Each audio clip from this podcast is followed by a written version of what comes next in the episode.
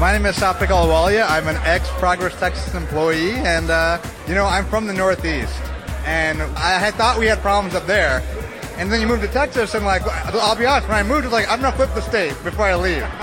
That did not happen. But you see that like you know the narrative that I hear up north is Texas is a bunch of you know redneck conservatives, but that's just not the case. And you need pro- a Progress Texas in this state to help connect all these beautiful souls who want to create really beautiful progressive change. And without us in the middle, you know, trying to like bring all the voices together, it's really hard to organize. It's Thursday, February 22nd, 2024, and this is the Progress Texas Daily Dispatch, rapid response on the breaking news stories Texas progressives need to know. I'm Chris Mosier. Early voting in the 2024 primary, as we've said, is underway as of this week. KXAN in Austin is providing a daily running turnout tally measured between voters taking part in both the Democratic and Republican primaries. And you'll find that linked in our show notes. Day one numbers are in, and they saw Republican turnout almost double that of Democrats. Just under 61,000 Texas Dems couldn't wait to vote on the first day, but just under 114,000 Texas Republicans felt the same way.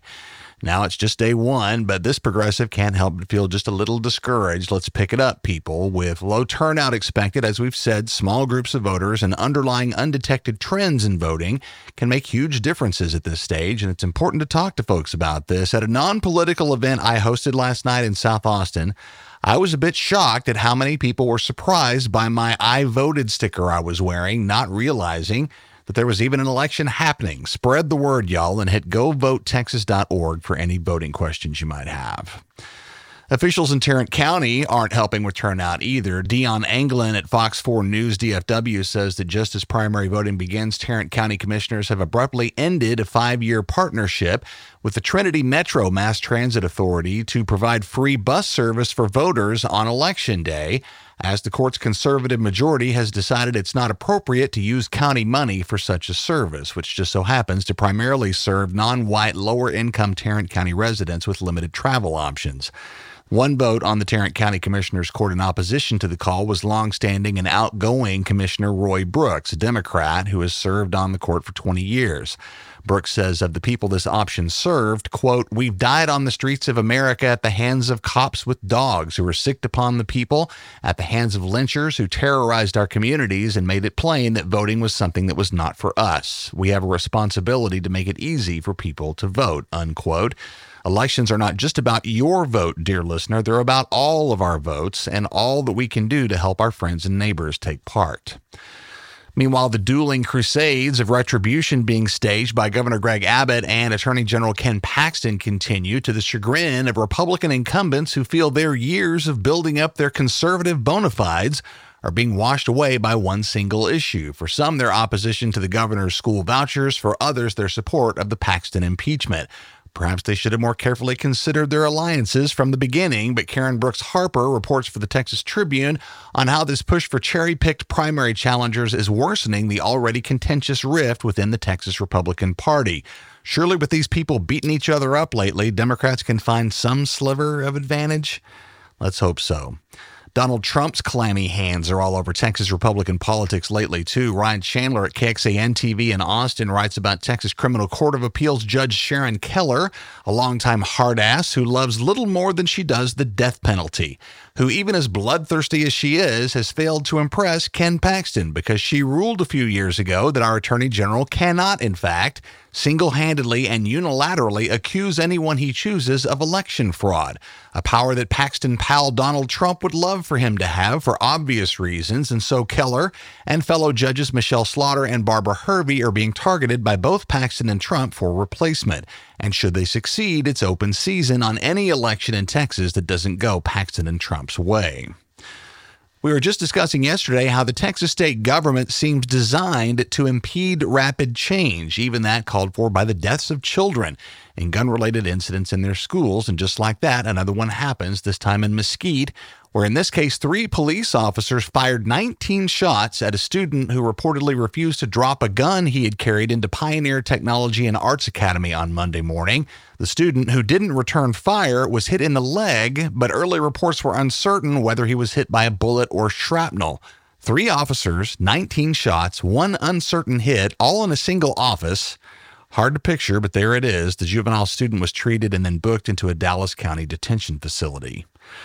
Sticking with Texas schools, a big day today for supporters of last year's Crown Act, designed to end discrimination against Texans for traditional cultural hairstyles. And one student who it so far has failed to help, Juan Lozano at the Associated Press, says the trial is to determine if Darryl George, a black high school student from the Houston area, can continue being punished by his school district for refusing to change his hairstyle, which he and his family say is protected by the Crown Act. The trial is actually the result of a lawsuit filed by Barbers Hill Independent School District, who say they're seeking clarification of the new law. They've based their months long suspension of George through almost all of his junior year now on the technicality that his hair is too long. Char Adams at NBC News says about 25 protesters gathered near Barbers Hill ISD Superintendent Greg Poole's home in Baytown yesterday, demonstrating for justice for George carrying signs including the slogans, Does My Hair Offend You? and My Hair is Not a Threat.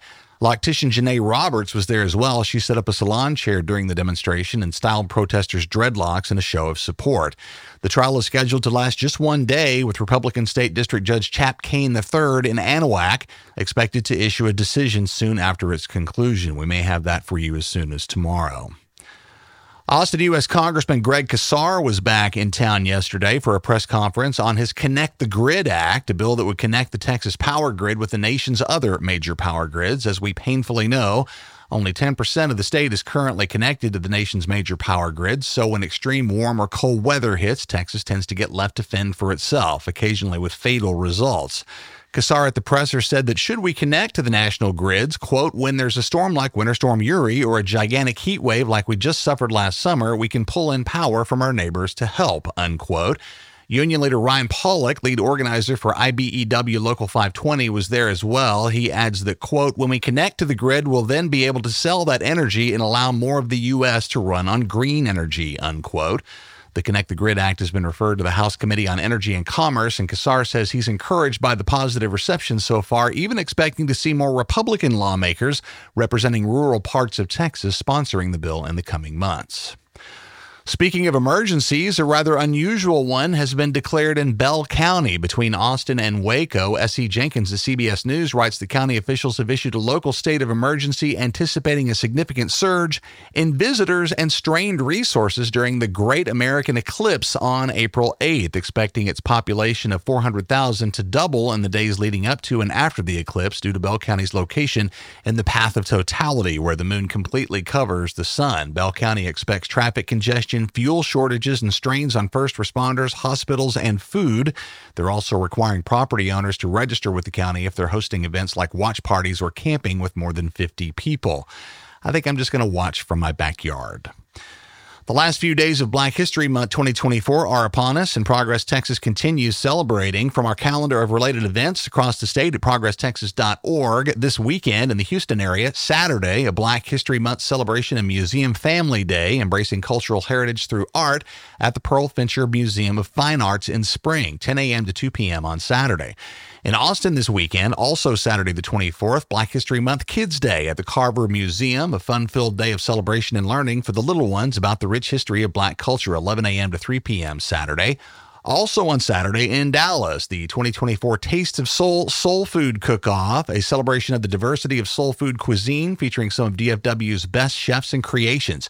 11 a.m. to 3 p.m. Saturday at the MLK Junior Recreation Center on Pennsylvania Avenue. And finally in San Antonio, the 2024 Black History Film Series at the San Antonio African American Community Archive and Museum on South Presa presents Gaining Ground, the Fight for Black Land, a stirring documentary from executive producer and TV personality Al Roker and Emmy nominated director Eternal Polk. That happens Saturday evening at 6. More details on all these events and the full schedule for Black History Month can be found at our website. Also, through the month of February, we're looking to recruit 29 new recurring donors, one per day this LEAP month, to support our important work this election year. Go to progresstexas.org and click the donate tab at the top to find out more. And while you're there, hit our web store where you can choose from Y'all Means All, Revolution, and our most popular Humans Against Ted Cruz t shirts, all union made right here in Texas. Your purchase also helps us keep on doing what we do at Progress Texas. That's the Progress Texas Daily Dispatch for this Thursday, February 22nd, 2024. Links to all these original stories can be found in our show notes. If you're enjoying our podcast, perhaps the easiest way to help spread the word is to leave us a positive review on your podcast delivery platform of choice and to tell your friends about us. Progress Texas is a nonprofit rapid response media organization promoting progressive messages and actions. While campaigns come and go, we're the permanent home for progressive media and in the Lone Star State. Find our web store and other ways to support our ongoing mission at progresstexas.org. I'm Chris Mosier. Thanks for listening. Have a great day, and we'll see you again tomorrow morning.